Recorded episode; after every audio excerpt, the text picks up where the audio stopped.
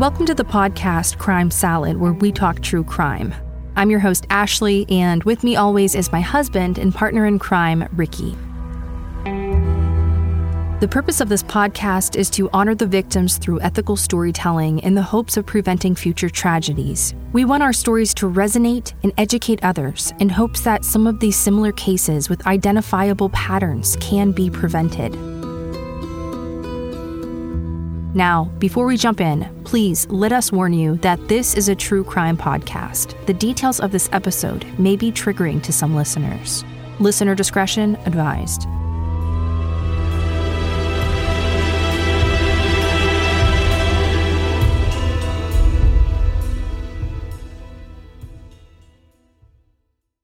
On October 31st, 2022, at approximately 6:30 p.m., Ashley Bush was reported as a missing person by her fiance Joshua Willis.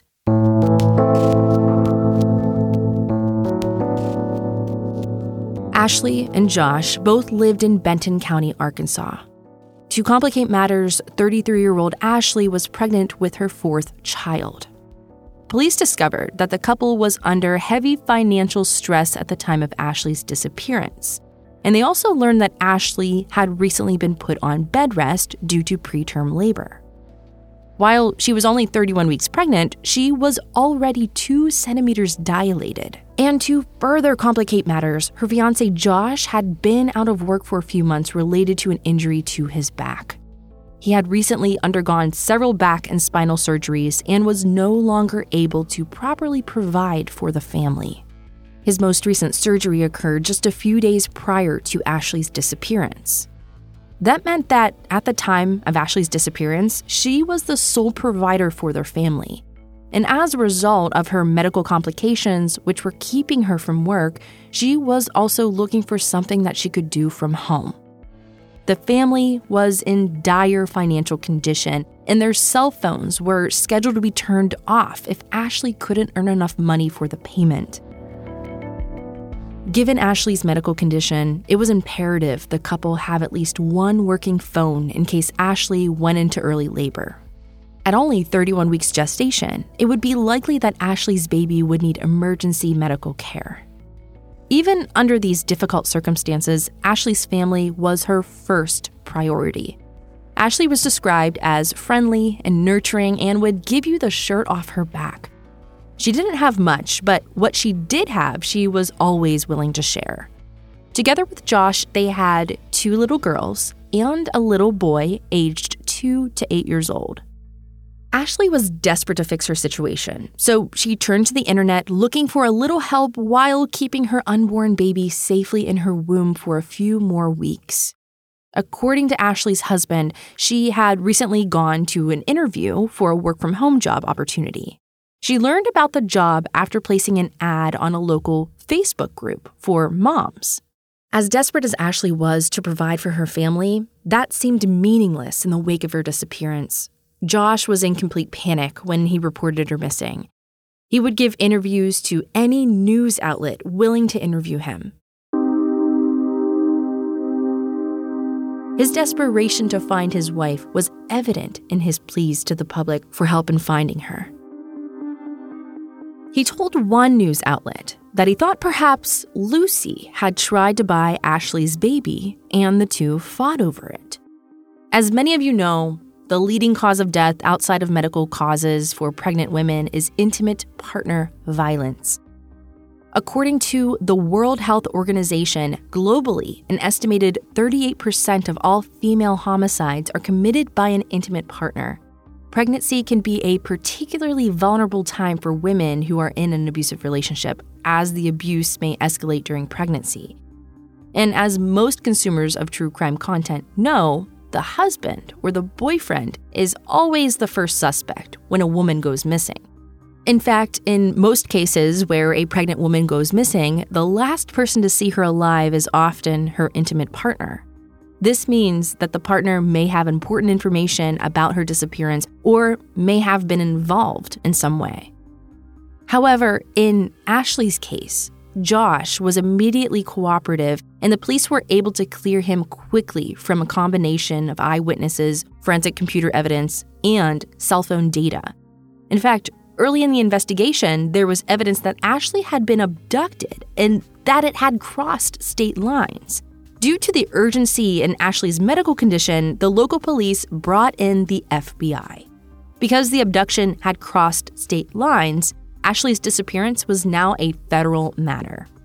Their biggest fear was that this case was a fetal abduction. Now, a fetal abduction is a rare and extremely violent crime in which a fetus is forcibly removed from the womb of a pregnant woman against her will.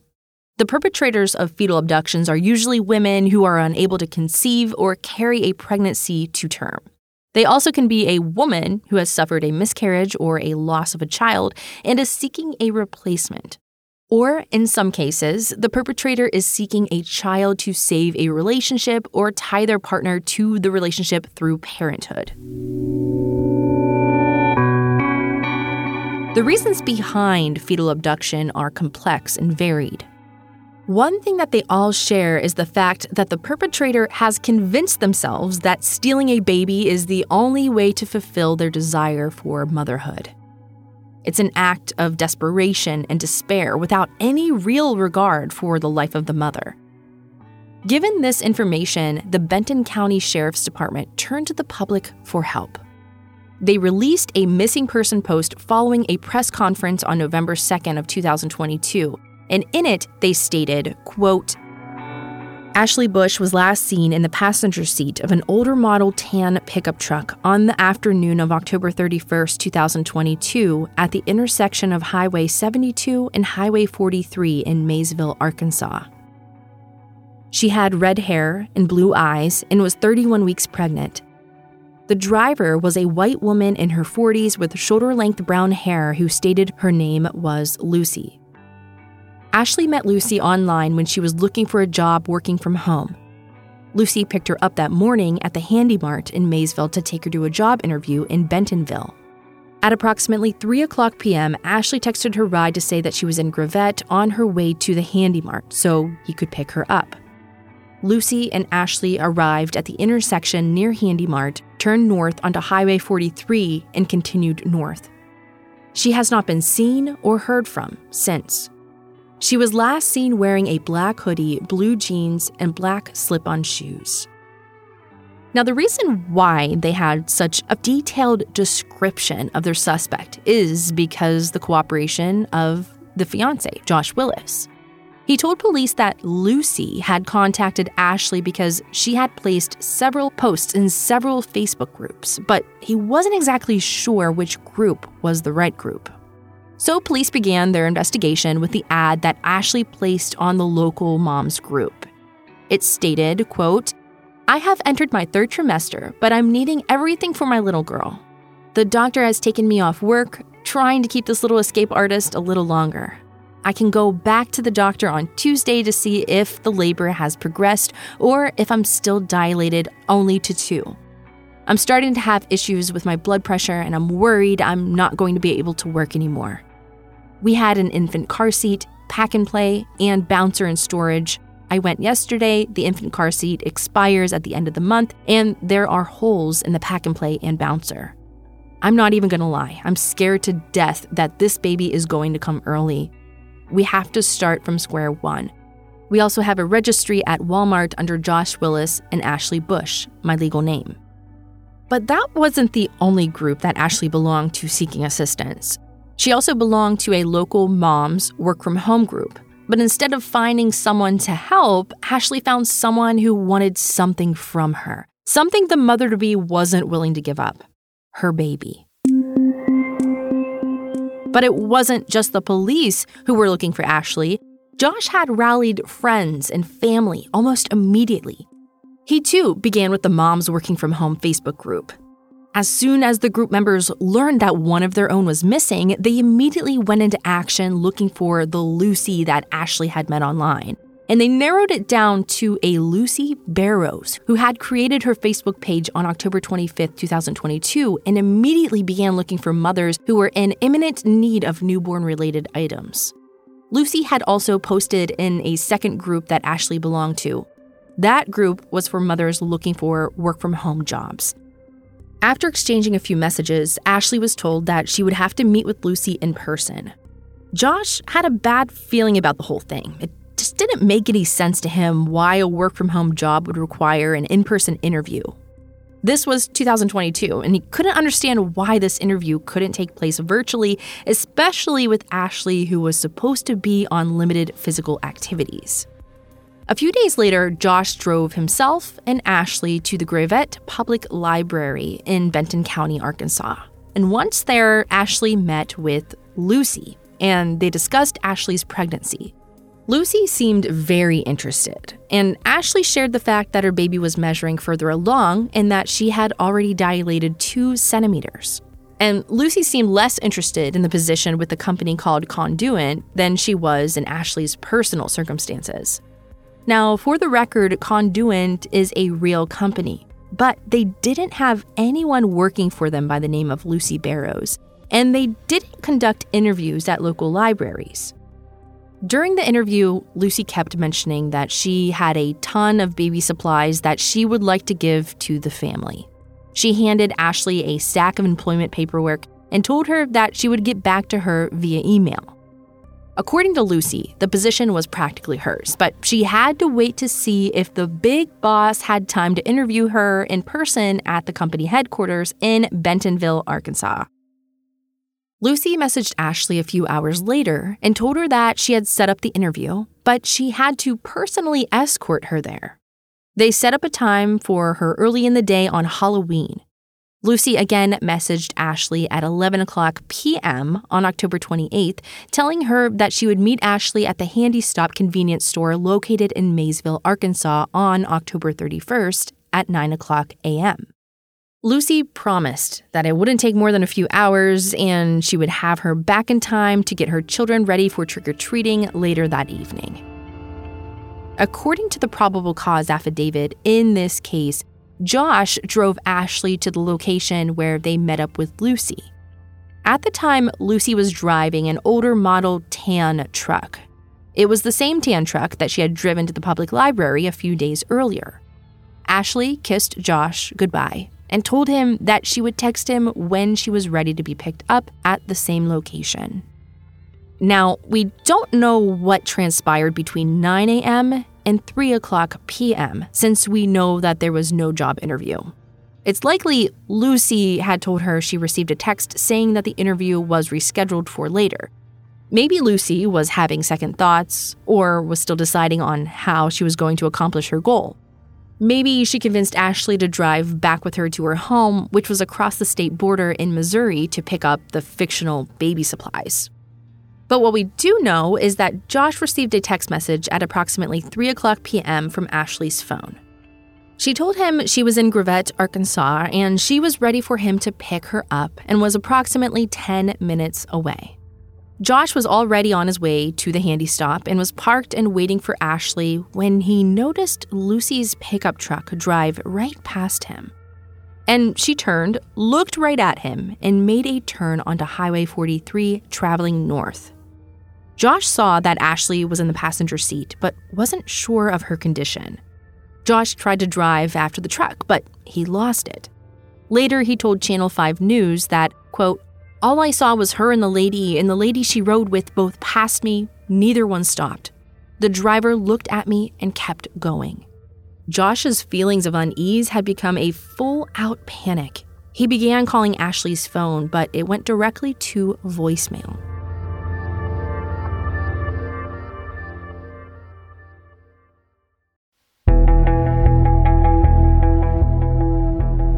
Within hours, Josh had been to all of the Facebook groups looking for his wife to no avail. He called the Conduent corporate offices and learned that there wasn't anybody by the name of Lucy Barrows working for them, nor was there an appointment scheduled that day for his wife. He continued calling Ashley's phone for hours.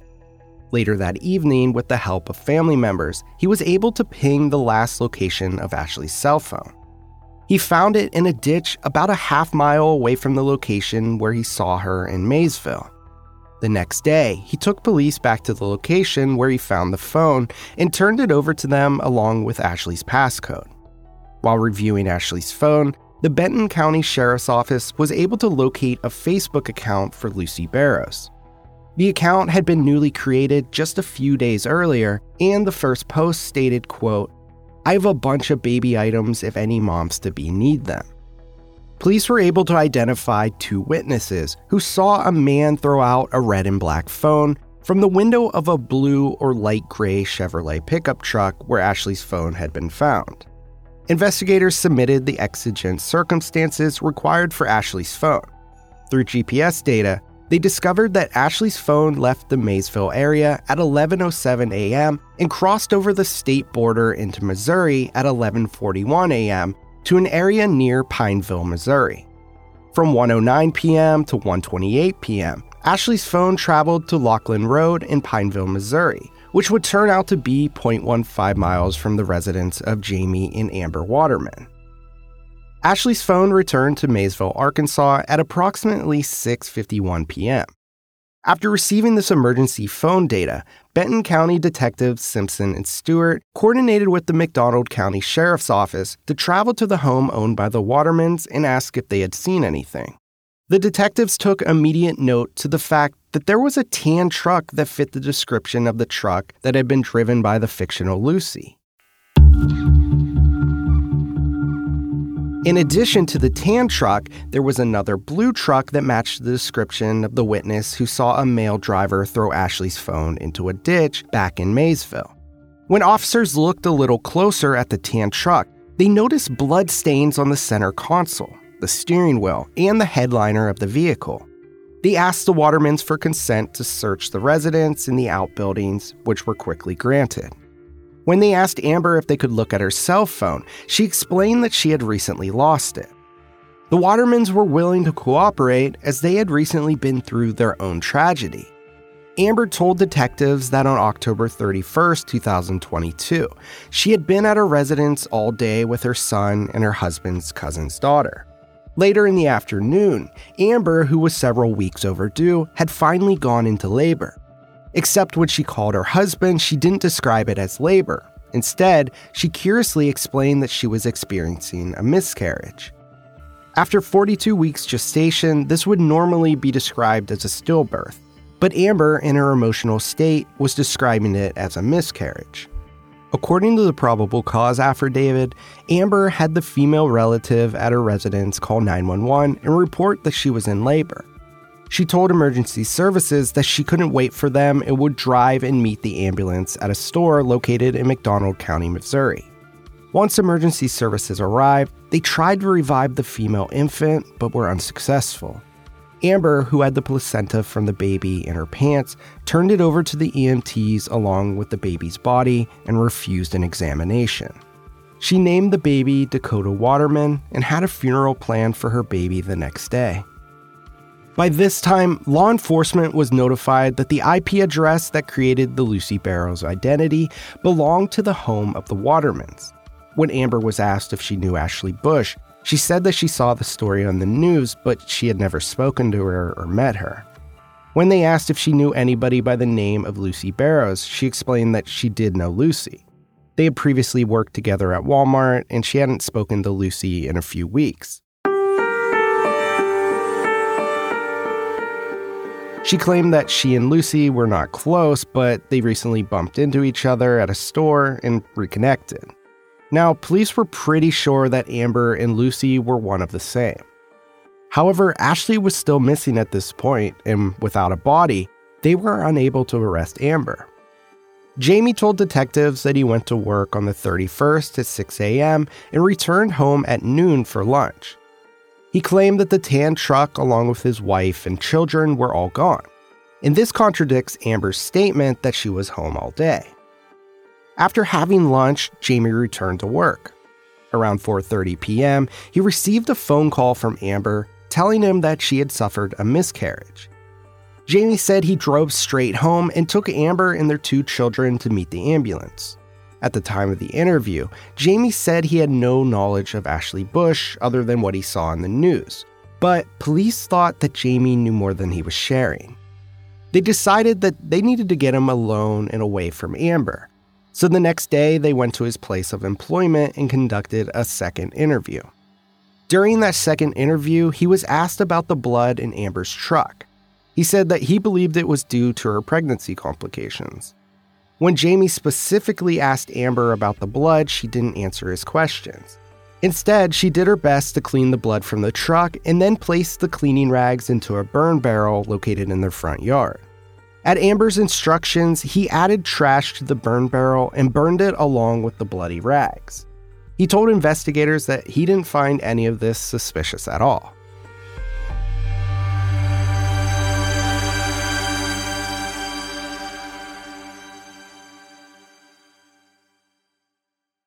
By this time, investigators were sure that Ashley was dead, and Amber, who created the fake Facebook page under the name Lucy Barrows, was responsible. As a result, they contacted the coroner's office, BJ Goodwin, and demanded an autopsy on Amber's baby along with a DNA test. The coroner also doubled as the funeral director in the town. Goodwin told 5 News that the Watermans went to the funeral home the next day on November 1st to arrange their baby's memorial service. This was the same day that they were first contacted by the police. Goodwin stated that the parents were very distraught, and there were about 8 to 10 other family members in attendance. He was told that Amber had previously endured five to six miscarriages before Dakota's alleged stillbirth. Amber and Jamie had requested that Dakota be cremated. However, when he told the couple that he was instructed to take the baby for an autopsy, they immediately became upset. Amber repeatedly asked if that meant that he would take the baby's DNA. Up until that moment, he only saw the couple as grieving parents. However, their entire demeanor changed when they learned that law enforcement had requested a DNA test. The coroner slash funeral director told 5 News that that was when Jamie abruptly left the premises. Later, Goodwin would say that encounter with the Watermans was, quote, hands down the craziest thing I have ever dealt with as a coroner in my 16 years. After learning about the autopsy, Jamie Waterman would tell the police that Amber had admitted to him that she had murdered Ashley but a minute later, she changed the story and told him that it was the fictional Lucy who had murdered Ashley. That's when Amber asked her husband to help dispose of Ashley's body. She was nearby, fully dressed, and face down next to a boat ramp next to their home. She was covered in a blue tarp. Amber callously removed Ashley's ring before instructing Jamie to drag the body and tarp to a fire pit behind the residence. She instructed Jamie to get gasoline to help burn the body.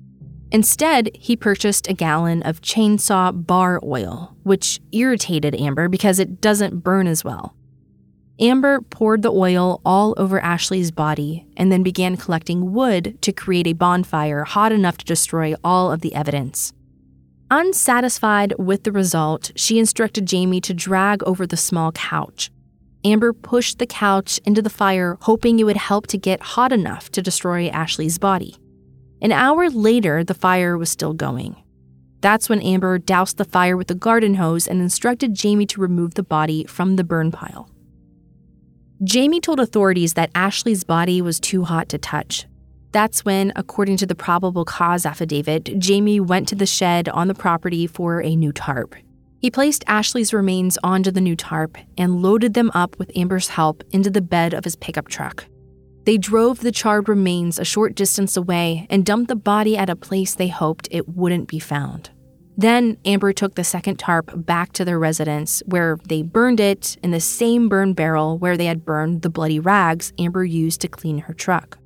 With Jamie's cooperation, the FBI evidence response team discovered a charred human hand and bone fragments located in the burn pile. All right, breaking news right now. Benton County Sheriff Shawn Holloway taking the podium at the sheriff's office right now to talk about the missing Benton County woman, Ashley Bush. Uh, report something uh, over my career. This is one of the most horrific um, uh, cases that I have been personally involved with. Uh, this is still an active case. I'll put that uh, out first. Uh, that we will be limited to what um, details that we can give because this is a fluid working case at this moment. Um, the sheriff's office on October 31st started working a case uh, of a missing person, uh, Ashley Bush. Um, some sad news the report that we have found Ashley Bush, um, uh, who was murdered, in our opinion. Uh, we also have found her baby, uh, Valkyrie Grace Willis, uh, who's deceased as well, was found in a separate location. I won't be able to get into details of that. We do have two people in custody uh, this has been a joint uh, case that we've been working with the FBI, Big County Sheriff's Office, and uh, McDonald County, Missouri Sheriff's Office. Uh, the two people they have in custody right now are Amber Waterman uh, and Jamie Waterman of Jane, Missouri, who are currently being held on kidnapping first degree charges.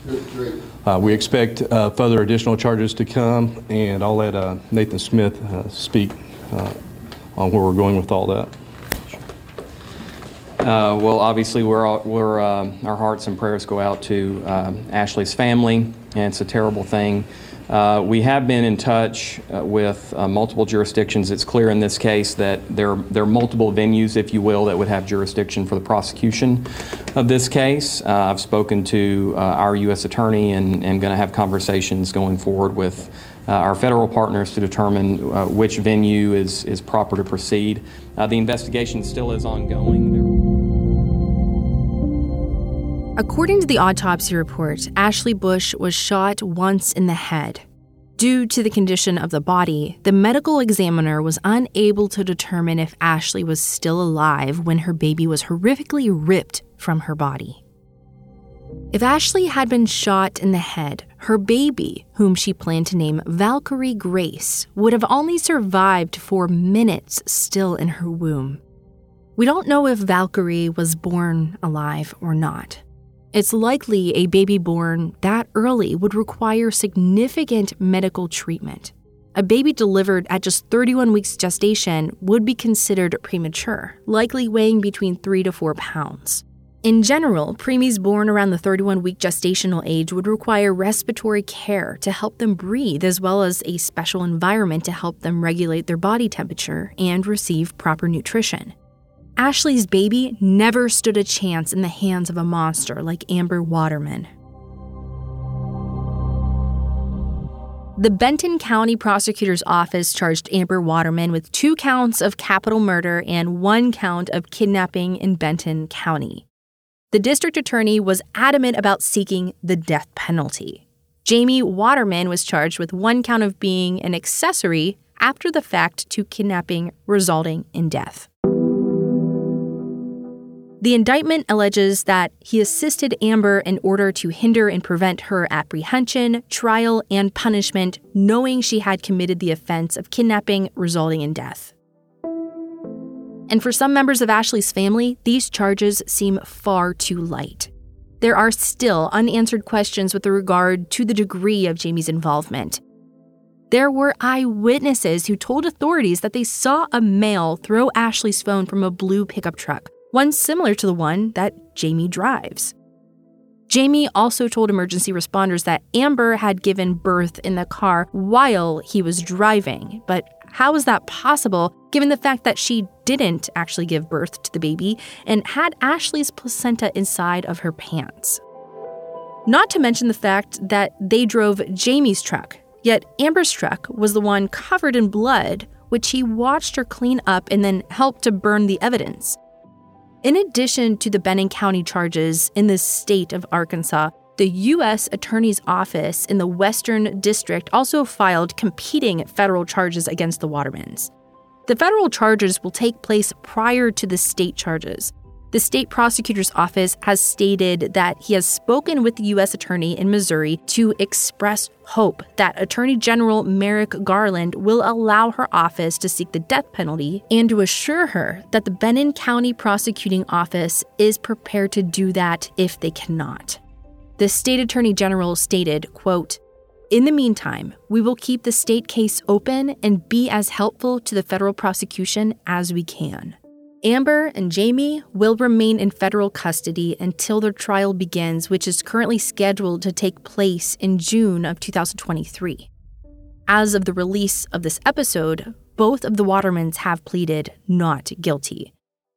There is a GoFundMe for Ashley's children entitled the Ashley Boone Bush Children Fund. To date, they have raised $7,750 to help care for the three children who lost their mother in such a brutal manner.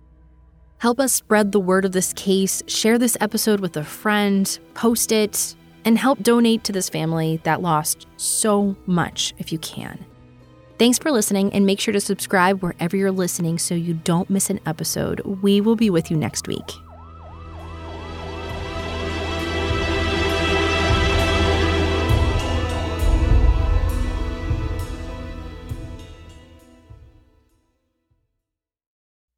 In the 1970s, John Todd burst onto the evangelical scene with a shocking tale. He claimed to be a former witch involved in a then unheard of secret organization called the Illuminati and urged Christians to prepare for a violent world takeover. First of all, the number one weapon in everybody's home should be a 12 gauge pump shotgun. Hear the amazing story of one of the originators of the modern day conspiracy theory. From Magnificent Noise and Sony Music Entertainment, this is Cover Up The Conspiracy Tapes.